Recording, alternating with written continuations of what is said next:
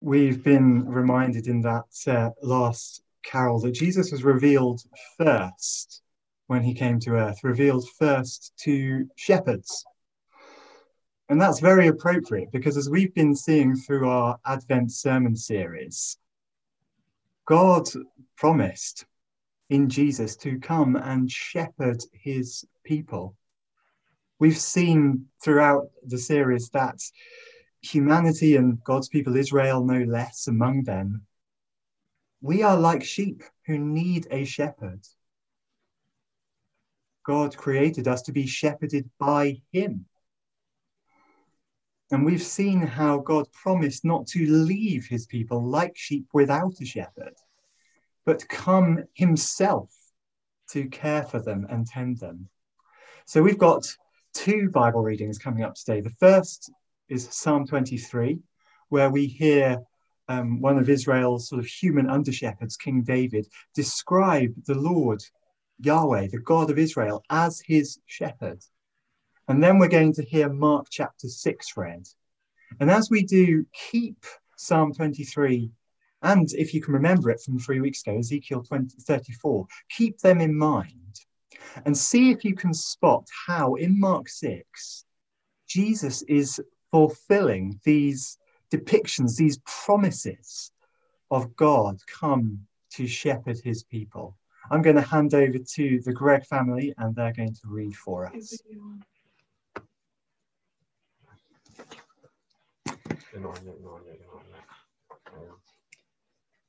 Psalm 23 The Lord is my shepherd, I lack nothing. He makes me lie down in green pastures. He leads me beside quiet waters. He refreshes my soul. He guides me along the right paths for his name's sake. Even though I walk through the darkest valley, I will fear no evil, for you are with me. Your rod and your staff, they comfort me. You prepare a table before me in the presence of my enemies. You anoint my head with oil, my cup overflows. Surely your goodness and love will follow me all the days of my life, and I will dwell in the house of the Lord forever.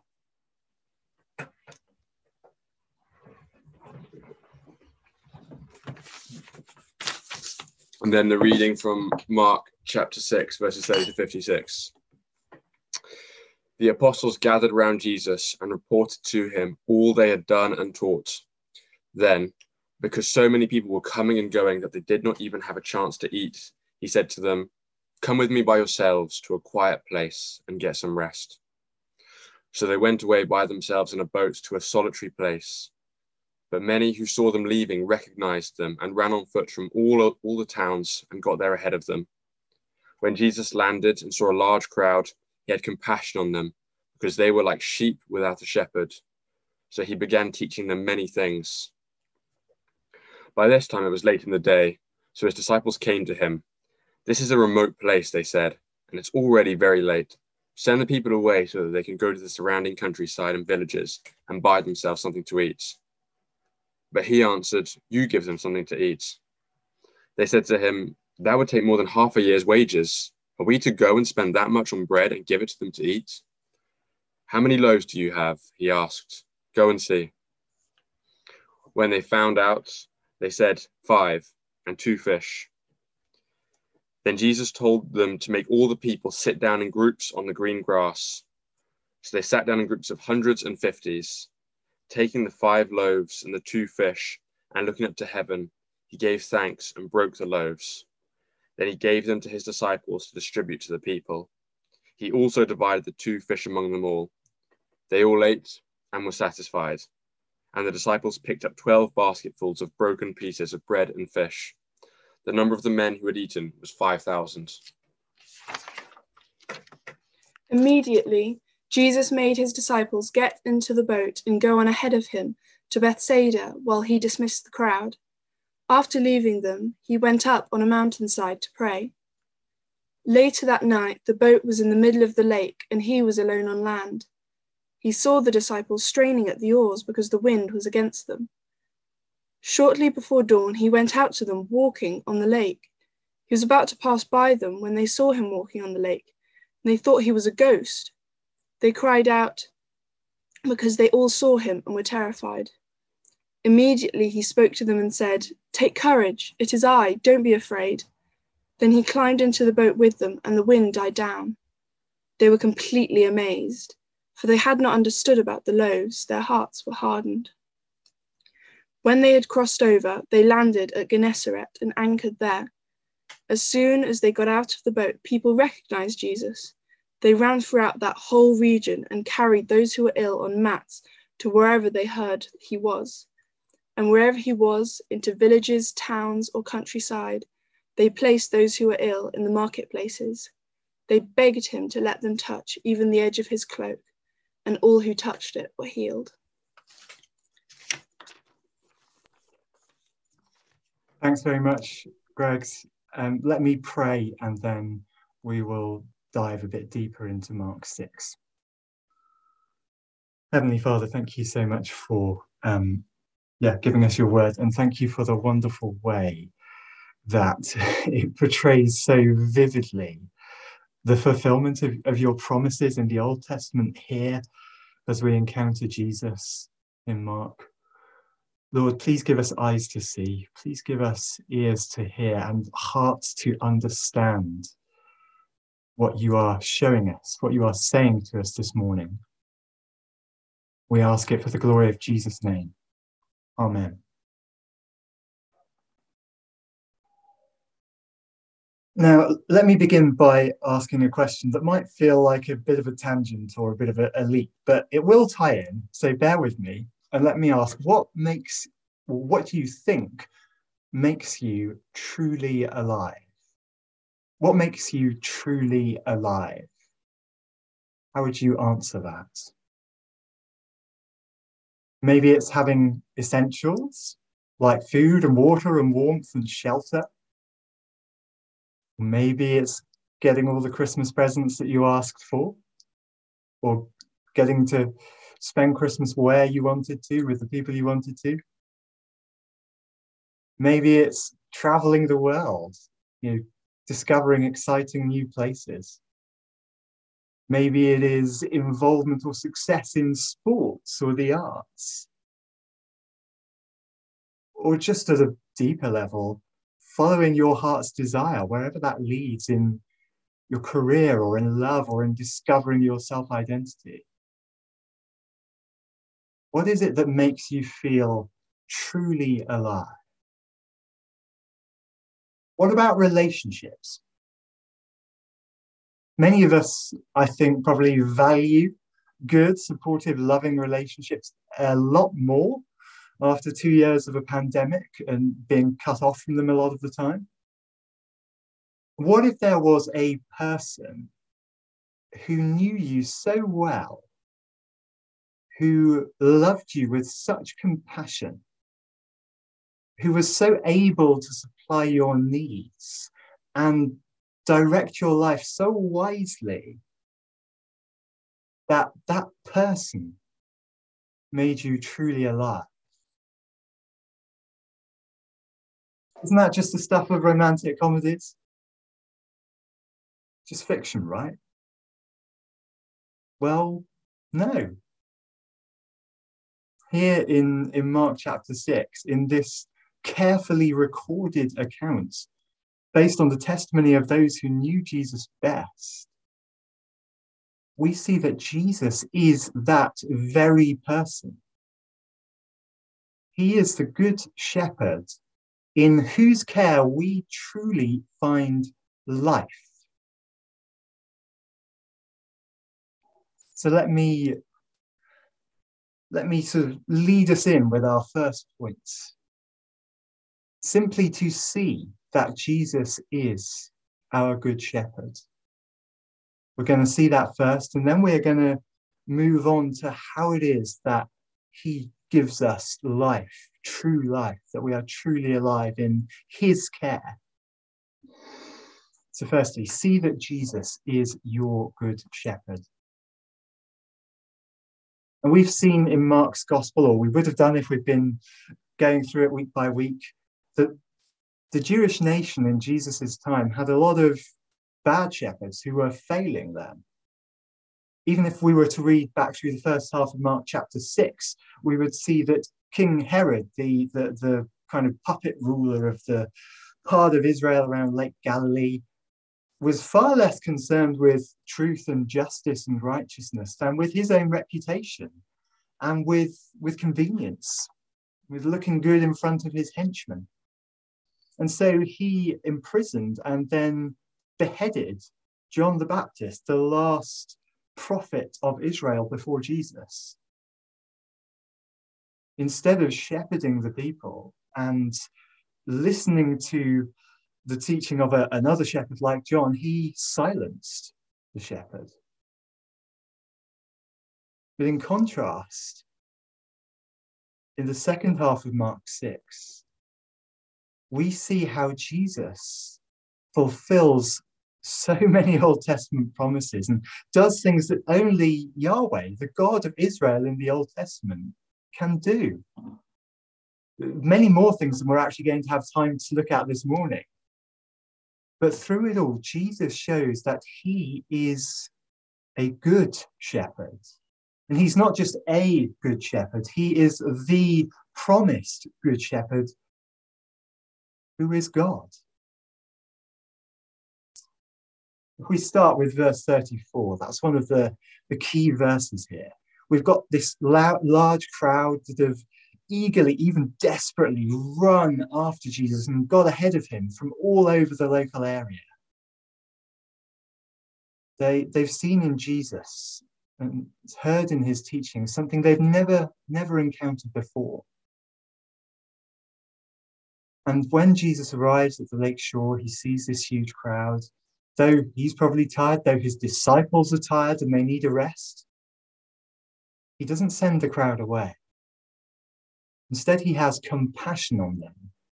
And he has compassion on them because they are like sheep without a shepherd. They are poorly led, badly taught by many of their own leaders, oppressed by foreign armies of the Romans, have little help with scraping out an existence in a hard world. They are directionless What's it all about? Where's God in this? When's he going to keep his promises? They are like sheep without a shepherd.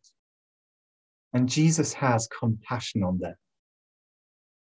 And when, when it says he saw that they were like sheep without a shepherd, this is echoing something we saw at the start of our Advent sermon series, Numbers chapter 27, verse 17, where Moses prays that God would not leave Israel like sheep without a shepherd. And just like Moses, Jesus sees the people's need. But instead of praying to the Lord, he steps up to meet that need himself. And what follows shows in vivid 3D color how he is the promised good shepherd that we've we've been learning about in our Advent series. If you take Psalm 23, which we heard read, let's see how Jesus fulfills the descriptions of the Lord as shepherd here in Mark 6. So, firstly, just as the Lord makes David lie down and rest in green pastures, so Jesus calls the weary disciples to come away and rest with him in verse 31 and then makes the people sit or recline on green grass, Mark specifies in verses 39 to 40. Or how about, you know, just as the, the Lord guides along paths of righteousness in Psalm 23, Jesus teaches the people many things in verse 34. We've, we've seen already in Mark that the content of his teaching is calling the people to repentance, to believe the good news. And repentance includes turning and following him down paths of righteousness. Then, as the Lord ensures that David lacks nothing, so Jesus feeds the people until they are full and satisfied in verse 42. And finally, as the Lord leads beside quiet or still waters in Psalm 23, so when Jesus climbs into the boat with his disciples in verse 51, the wind dies down and all is still and quiet. Jesus is the Lord, David's shepherd, come to shepherd all of his people. What about Ezekiel 34? We had that in, in the sermon uh, three weeks ago. That gave some vivid portrayals of how the Lord was going to come and shepherd his people. Let me read a few verses again. So we've got um, verses 13 to 16. And the Lord said, I will bring them out from the nations and gather them from the countries, and I will bring them into their own land. I will pasture them on the mountains of Israel, in the ravines, and in all the settlements in the land. I will tend them in good pasture, and the mountain heights of Israel will be their grazing land. There they will lie down in good grazing land, and there they will feed in a rich pasture on the mountains of Israel. I myself will tend my sheep and make them lie down, declares the sovereign Lord. I will search for the lost and bring back the strays. I will bind up the injured and strengthen the weak. Or what about verse 25, where he says, I will make a covenant of peace with them and rid the land of savage beasts, so that they may live in the wilderness and sleep in the forests in safety. And verse 29, where he says, I will provide for them a land renowned for its crops, and they will no longer be victims of famine in the land. How does that compare with Mark 6? Well, again, just as God will gather scattered sheep to himself in their own land and make them lie down and rest in Ezekiel 34. So, here in Mark 6, in verse 30, Jesus gathers his scattered disciples, and the, the Greek verb there is passive, so it means they didn't gather themselves. In one sense, they were gathered by another. Jesus gathers them and offers them rest. And again, in verses 39 to 40, he makes the people sit down and recline too, which is a position of rest. As God promises um, in Ezekiel 34, verse 15, to tend or feed his sheep. So Jesus feeds them from his own hand in Mark 6, verse 41. And the abundant leftovers, 12 baskets full, point to the time prophesied in Ezekiel uh, 34, verse 29, where God said he would end all famine. Jesus is the one who will do that at his second coming. Or again, just as God promised to bind up the sick and strengthen the weak in Ezekiel 34, verse 16, so Jesus heals all who are ill in the villages around Gennesaret in verse 56. And the word that's translated ill in, in Mark 6, verse 56, can mean sick or weak. There is another parallel here with Ezekiel 34.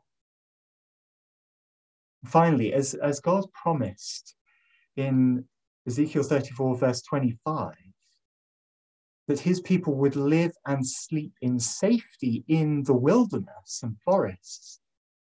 So Jesus' disciples and all who have followed him around the lake find safety and provision with him in a remote and solitary place on the lake shore. Now, if you put all of this together, there are so many ways, some more subtle, some more clear, that Jesus demonstrates that he is Yahweh, the God of Israel, come to shepherd and save his people. Can you see that? Can you see the beauty of his care, the tenderness of his compassion? You know, unlike some employers, Jesus doesn't ignore people's need for rest. He actively encourages it. And yet he is so filled with compassion for the crowd that he cannot turn them away or, or leave them to fend for themselves. How many of us would willingly surrender our rest like that when we are dog tired? Jesus does. And unlike us with unwanted visitors, Jesus doesn't just give them enough to make them go away. He spends all day teaching them and then feeds them till they are full. And when he encounters marketplace after marketplace of sick and weak people, he isn't overwhelmed. He doesn't postpone non essential surgery and send the people away. He heals every one of them.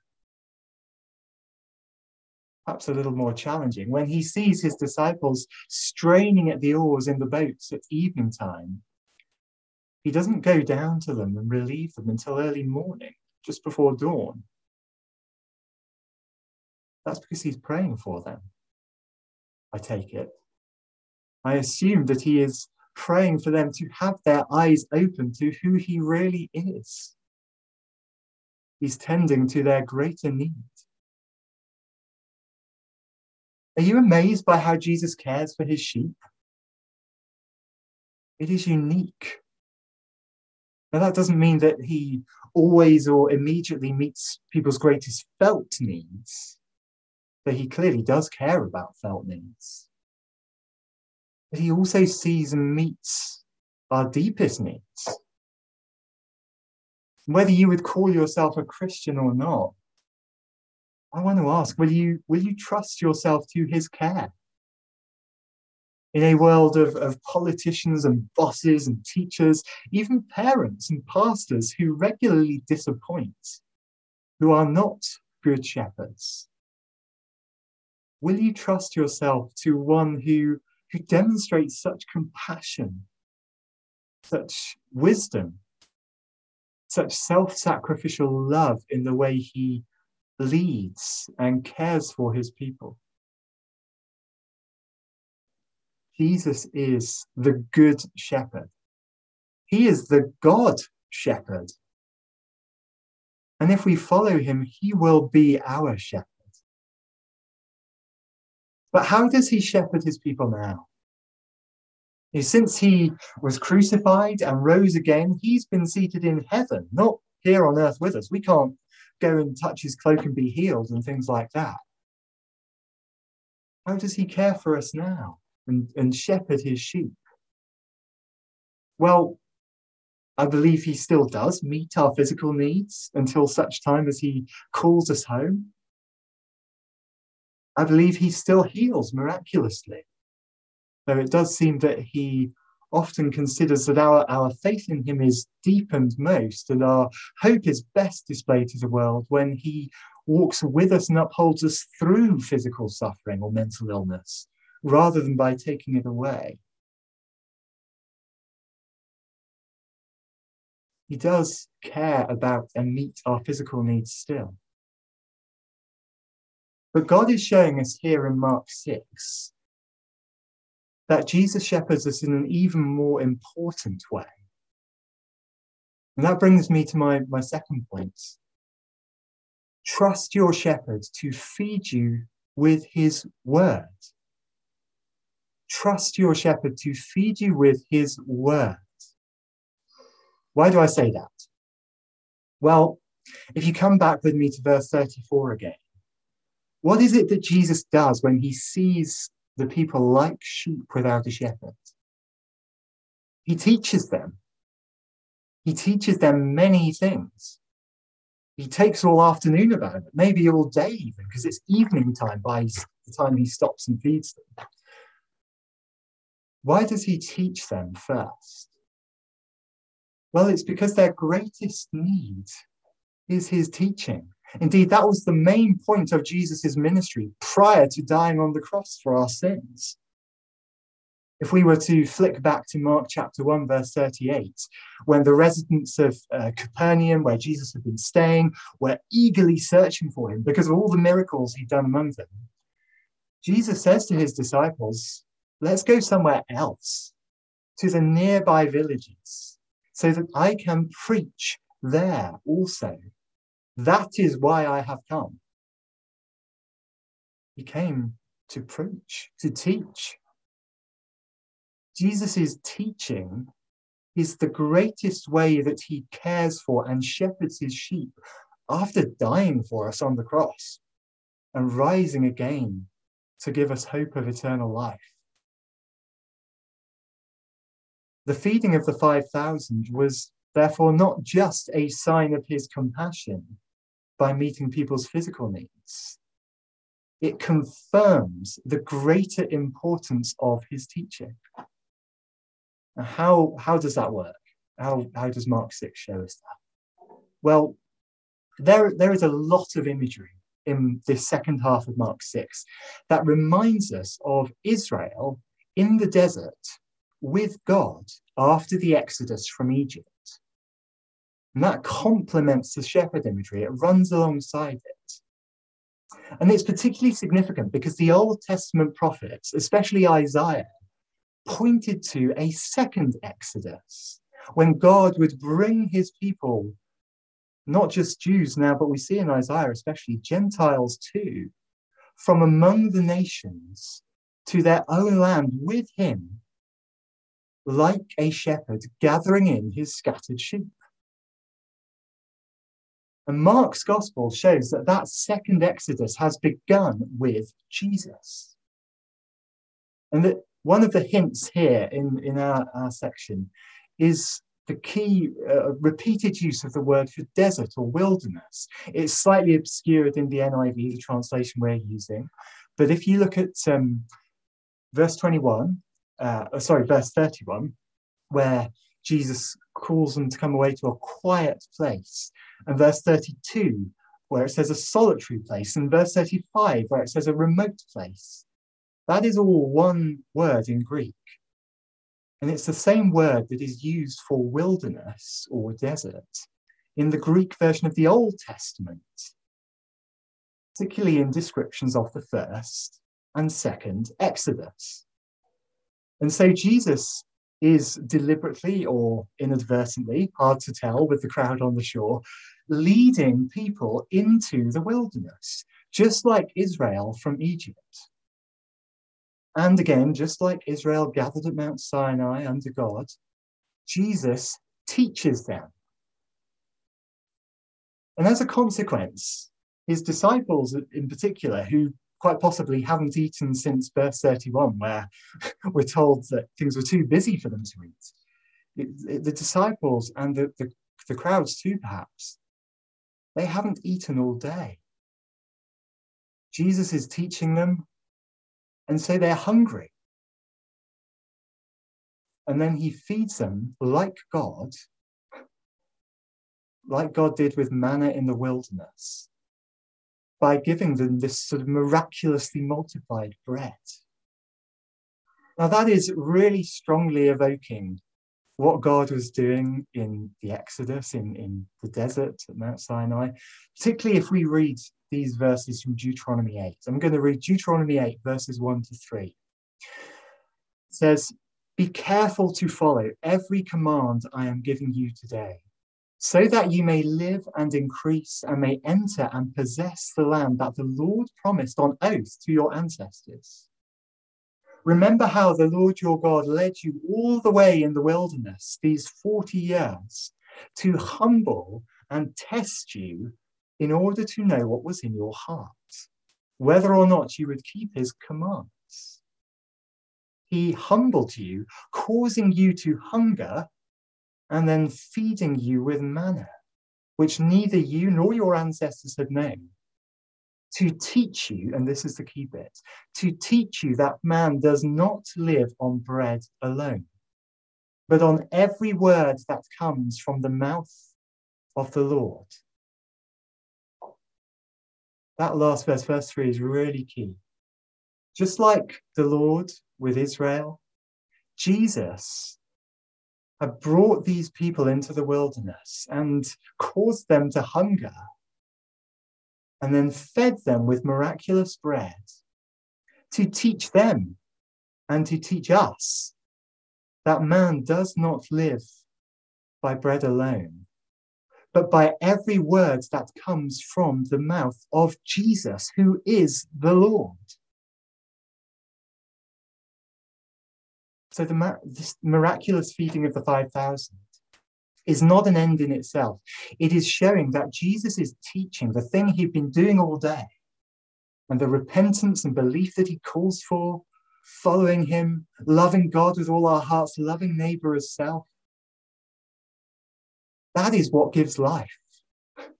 Jesus' teaching gives us true life more than any bread or anything else on this earth. Jesus is the Good Shepherd. He is the God Shepherd, come to care for his people. And he feeds us most importantly today by his word, his teaching. So, whenever we hear the Bible faithfully taught, and all of it in one sense is from Jesus as, as the word of God through whom the Father, through whom the Father speaks to us. Whenever we hear the Bible faithfully taught, Jesus continues to shepherd and feed us today. And whenever we prayerfully open up the Bible alone and read it by ourselves, or maybe together in home group, Jesus continues to shepherd and feed us. And whenever we share its truth with each other, to encourage or to challenge, or when we offer gospel hope to those who don't believe, Jesus continues to shepherd and feed. Jesus is the Good Shepherd who feeds us and leads us, especially through his teaching. We don't live by bread alone, or a fulfilling career, or exciting holidays, or looking inside to find our true self, but by every word that comes from the mouth of Jesus. And so I want to ask will you let him feed you? Will you let him lead you by his teaching? Even when he asks you to do hard things, which he does is a call to follow him, is a call to take up our cross and deny ourselves and follow him, as we would see if we continued reading to Mark 8. When he, when he calls you to follow, him, when he teaches you hard things, will you trust him to feed you? Because of the compassion, the compassion and the tender care that we have seen here in Mark chapter 6. He loves us. He knows our needs so well. He is so sacrificial in his care, even dying for us. So, will we trust him to feed us with his word? And will we trust him not simply by listening and hearing and sort of knowing what it says in our head, but just like we need to chew on and digest bread and take it into our bodies to get the goodness out of it and let it energize our, our lives, our actions, will we take Jesus' teaching to heart? Will we meditate and chew on it and let it shape our thoughts and our actions? That is how it gives us life. When we don't just know it up here, but when we live it out and choose to believe it day by day even the things that sound most implausible in today's culture.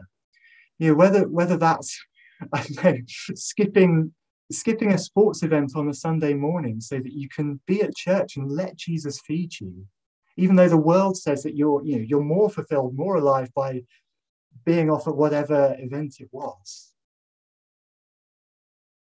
When when Jesus perhaps calls you to sacrificial giving of your time, your your energy or your finances for the sake of his kingdom? Will you trust that in, in taking that teaching to heart, that is how you will truly find life? Or even if he calls you to do something that seems utterly implausible, like embracing celibacy or staying single because you're same sex attracted or you can't find a, a Christian spouse and You want to honor his teaching on marriage and sex, and you, you want to trust that his pattern for our lives is what brings true flourishing. Will you, will you let him feed you with that teaching? Will you discover that that is where true life is found? Even if the world says it's utterly implausible.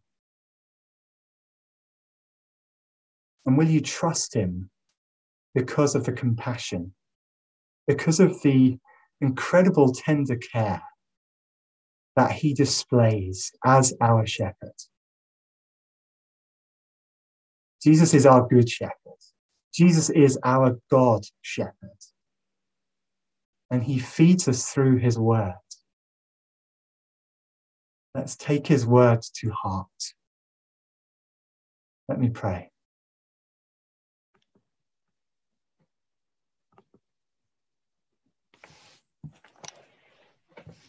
Lord Jesus, we we struggle often when we hear your teaching,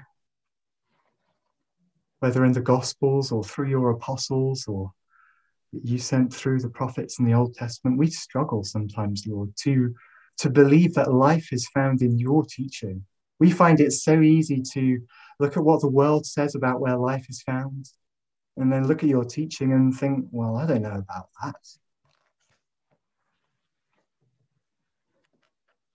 Lord, please would you convict our hearts deeply of your tender care, your tender mercies and compassion, how good a shepherd you are, how much better than any who would claim our allegiance or call us to follow them as shepherds in this world. Lord, help us to see that you are the good shepherd. And as the God who made us, you are the one who knows us best. As the one who died for us, you have withheld nothing from us. Help us, Lord, please, to, to trust you in our hearts, to feed on your words, to let you feed us by it, and to follow your lead. We ask for the glory of your name. Amen.